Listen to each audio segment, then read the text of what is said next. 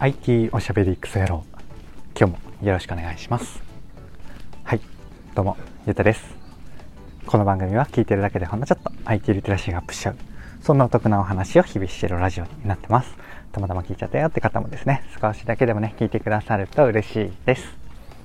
はいということで今日は何の話をしようかなって言いますと JAXA の宇宙開発で培った断熱保冷技術が地上での活躍もすごそう。というテーマでお話をしてみようかなと思います。たまにあるテクノロジー的なテーマを題材にしたお話ですね。とは言ってもなんかテクノロジーの深いところをお話しするっていうよりはこういう話をですね僕ら日常でどう関わっていくのかなとかそういうニュースはどんな目で見たらいいのかなっていうところをあのお話しできればなと思ってます。お付き合いください。はい。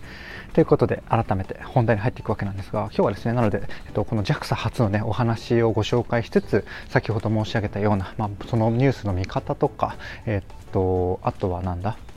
僕らの日常に今後どんな感じで入ってくるのかなみたいなところをあのお話をしていこうかなと思います。で最初はですねなのであのこのニュース元ネタのニュースがあるのでそちらを簡単にご紹介をしていきます。でタイトルねちょっとあの単語が難しかったのでそもそも聞き取れてない方もいるかなと思うので改めて言うとこれ何の話かっていうとねあの断熱保冷技術ですね。あの熱を断る断熱とあの保冷技術ですね。断熱のあ断熱保冷技術の事例でございます。イメージちょっとでも湧きましたかね。ここから改めて中身に入っていきます。はい。でいつも通りねニュース元ネタのニュースは概要欄に貼っておくのであのお手元というか目見られる方画面見られる状態の方はぜひそちらもご覧ください。でこのニュース何かっていうと JAXA 初のベンチャーとあの魔法瓶あの水筒とか出しているタイガーさんとのコラボのニュースなんですよね。いわゆる事業提携のニュースでございます。で何をやっていこうとか、まあ、こういうのでコラボしてきますよっていうニュースなんですけれども何かっていうとあのなんだろうなそのタイトルをめちゃめちゃ噛み砕いてあの分かりやすくというか簡単に言うともうめちゃめちゃめちゃめちゃ外の世界、まあ、外気とか、まあ、宇宙なんで木はないですけど、まあ、外の世界に影響されずに温度をこうめっちゃ保てるっていうのをあの一緒に研究していってあの製品としてね世に出していきましょうっていうものでございます。はい。で、なんかね、この JAXA さんとこのタイガーさん、もともと宇宙開発の技術で、あの、共同研究というか、一緒にこう、プロジェクトをやってたらしくて、それの、あの、細かい話はニュースの方が書いてあるんですけれども、こちらもね、あの、一言ぐらいで簡単に言うと何が行われてきたかっていうと、あの、よくね、まあ、僕が印象深いのははやぶさとかなんですけど、宇宙になんか行って、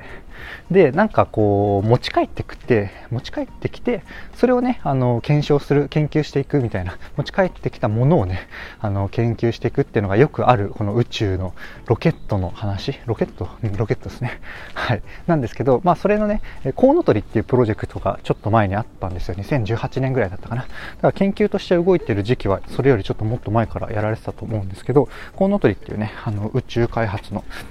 プロジェクトの時にこの JAXA さんとねタイガーさんが、えっと、一緒にやられてたらしいんですよ。で何をやってたかっていうと、まあ、断熱保冷技術なんですよね。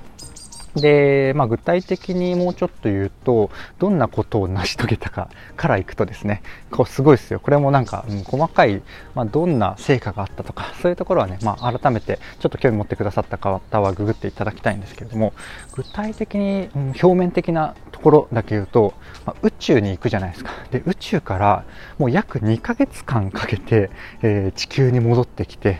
で、さらに、あの地球に戻ってきた時に海なのかな？水のところにすんごい G をかけてあの着陸というか着水してもまあ要はこれ持ち帰ろうとした何か。が、あの、マジで保冷されている。保冷どころかあれですね、なんて言うんだろうな、あの、温度を維持して戻ってくるみたいな。そんなことを、あの、宇宙空間っていう究極状態もそうだし、なんかすんごいスピードで、あの、ロケットなので、あの、動くじゃないですか。それにも耐えうるし、で、外気がどうのにも耐えうるし、で、あの、着陸、着水のところでもすんごい、うん、圧力というか、まあ、G がかかっても、あの、耐えうるみたいな、そんな、あのすごい保冷技術なんですよね。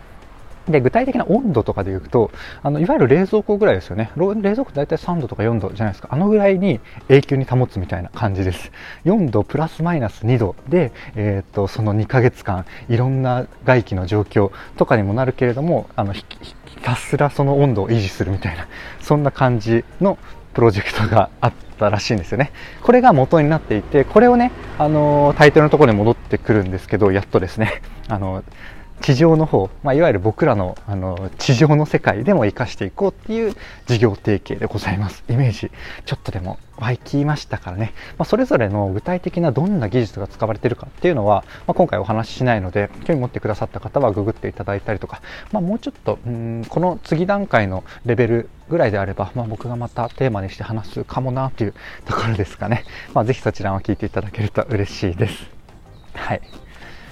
で、まあ、ニュースの紹介、まあ、ニュースの具体的というかなんか僕の表現になっちゃってますけどニュースの紹介はこれぐらいにしといてここからね、まあ、この技術が、ま地上に来て何がすごいんだろうっていうところなんですけれどもうんイメージ湧きますかね？僕はね正直ねあの僕はしょぼかったです。でいやいやいやいや僕はこんなこんな保冷高精度でしなくてもいいっすよ。もう全然ちょっとだんだんぬるくなったりとかあのしてくれても構いませんよってちょっと思っちゃったんですよね。あなたももしかしたらそうかもしれないですけれども、まだまだですねって ところです。で、まあ、実はというと、まあ、これ僕らがこう日常で使うところではなくて、まあ、適切な、ね、応用先が、ま産業内にあるっていうところなんですよね。例えばっていうのが、まニュースに書いてあったんですけれども、あのワクチンの輸送とか保管とか、とかとか、まそういうものが特に分かりやすいのかな。なので、なんか、こう宇宙開発で培った技術であるけれども、まあ、日常でもねそこまでの究極状態ではなかったりするかもしれないですけどこういうねあの温度をマジで維持しないといけないようなあのケースっていうのは存在していてそういうところにあの応用していくのを目指すみたいですね。で、まあ、その先に多分、えっと、書いてあったことでもあるんですけど、あの、クール宅急便とか、そういう方にもきっとね、あの、広がっていくのかなというところですかね。そんなイメージでございます。なので、僕は、まあ、まあ、いい、いいっすよ。あの、ちょっと、あの、ぬるくなってもって思ったんですけど、まあ、そうは許されない世界がね、この世にはたくさんあるという話でございます。はい。ちょっとでもね、ああ、なんか、無駄な研究してんなとか思わないでね、あの、ワクワクしてくれたら嬉しいです。はい。というところで最後ね、まあ、大体話したいところを話せた、あのー、この断熱技術自体についてはね、話せたかなと思うんですけれども、まあ、最後ね、まとめと、まあ、ちょっと雑談的に余談をしていくと、まあ、最初の冒頭に話したところにやっと、あの、戻ってきます。何かっていうと、こういうね、まあ、宇宙とかあのロケットっていうある種極限状態とかあとはあの研究のレベルまあ、最先端の研究みたいな感じですかね。究極的な状態究極的なレベルの研究とかがあの進化していくあの進歩していくと、まあ、どうなるかっていう話ですね、まあ、結論そうなっていくとどうなっていくかっていうと、まあ、僕らの日常で使うそれの応用したすごい簡易的なものっていうのもどんどんねあのレベルが上がるクオリティが上がる。しかもま技術が進歩していくとそれが多分ね安くなるんですよ。うん。で、これは、あの、この断熱保冷技術に限った話じゃなくて、まあ、一般的な話だと思っていただいてイメージしていただきたいんですが、まあ、テレビとか分かりやすいですよね。なんか、えっと、近年とかでも、あもうここ15年ぐらいで一番分かりやすく進化したのがテレビじゃないですかね。あの、めっちゃ薄くなって、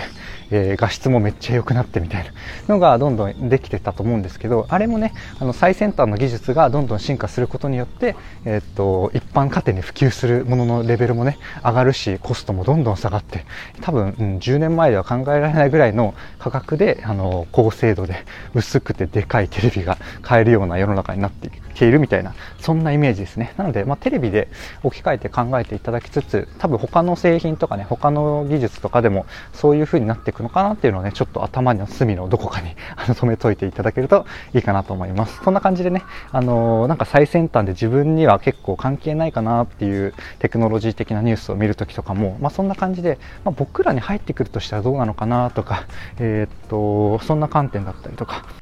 そんな妄想をしていただきながら見ると多分ニュースの見え方が変わってくるかなと思うのでおすすめでございます。なのでですね意外となんかもう今回ははしょりましたけれども技術の深いところを調べていくっていうあのニュースの次のステップだけじゃなくてなんかその先にま僕らにどう関わってくるのかなっていうのを、ま、常に意識するとなんかその真面目な話ではなくなんかそんななんか結局自分にどう関わるんだろうっていう意識でなんか、まあ、これテクノロジーなくてもそうですね世の中の出来事を見ると結構ま全体的に自分ごとになって面白いですよっていうお話でおすすめでございます。はいはい、そんな感じで今回は、えーと、タイトル的には JAXA の宇宙開発で培った断熱保冷技術が地上での活躍もすごそうっていうお話で、まあ、僕からのメッセージとしては最後のところがメインですかね。そんな感じでなんか自分事としてニュースを捉えるようになっていただけると面白いかなと思うのでおすすめでございます。あのコツはね僕らにどんな感じで入ってくるのかなっていうところですね。あとはまあ関係ない技術でもそう最先端的なのが進化するとまあ、僕らの方にこう帰ってくるよみたいな。そんなお話でございましたが、いかがでしたでしょうか？こんな感じでね、僕の配信では Web とかアプリとかテクノロジー的なテーマを題材にしつつですね、どちらかというとセットでお話しする僕の感想とか、周辺の知識とか、えっ、ー、と、そこから考えた妄想の話、そちらがメインの番組となっております。ちょっとでもね、良かったかなとか、役に立つなと思ってくださった方がいらっしゃいましたら、いいねとかフォローとかコメントやるといただけると嬉しいです。あとはね、最近そろそろ、うん、リスナーさんがだいぶ増えて、あの、ありがたいことに増えてきましたので、あの、Apple Podcast で、もし聞いてない方もね、そこのレビューいただけるとめちゃめちゃ喜びます。跳ねて喜びますので、あのどうかお願いします。まだね、3つぐらいしかないのかな。なんですけど、そろそろそろそろ増やしたいなというあの思いがある今日この頃でございます。ご協力いただけると嬉しいです。あとはね、あの、過去配信とか、まとめ聞き、まとめ聞き聞きって言っちゃったかな。まとめ聞きしやすいように、Spotify の方でね、AI とかブロックチェーンとかテーマごとにプレイリスト的なものをあの作ったのでそちらもねあの説明欄にあの行きやすいリンクがあるのでぜひねこうテーマごとにまるっと聞きたいよっていうと、まあ、例えば仕事中とかもいいかもしれないですね。本当に僕の配信ただただ垂れ流して、なんかこうかいつまんでいいこと言ってるかもなっていうところだけ改めて聞いていただくみたいな、そんな使い方がいいかもしれないです。おすすめです。あとはですね、まあ、繰り返しになるんですけど、あの僕の配信の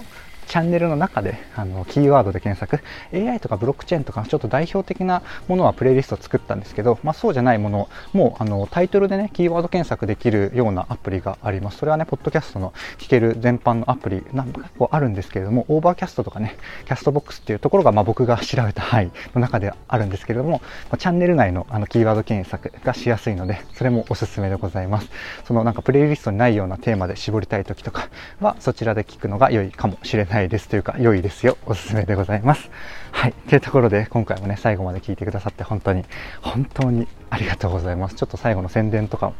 宣伝的なところまで聞いてくださったあなた、本当に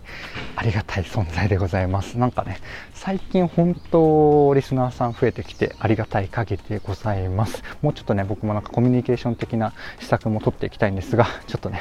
まあ、余裕がないというのと、まあ、向いてないというのが あるので、ちょっとそこのタイミングはお待ちいただけると、とご容赦いただきたいのと、まあ、多分ここまで何のコミュニケーションも取ってなかったら、もしかしたらあなたも望んでないかもしれないんですが、いろいろ考えているので、ご意見くださると嬉しいです。はい。というところで、今回の配信は以上とさせていただきます。最後までお聴きいただき、ありがとうございました。ではではまた。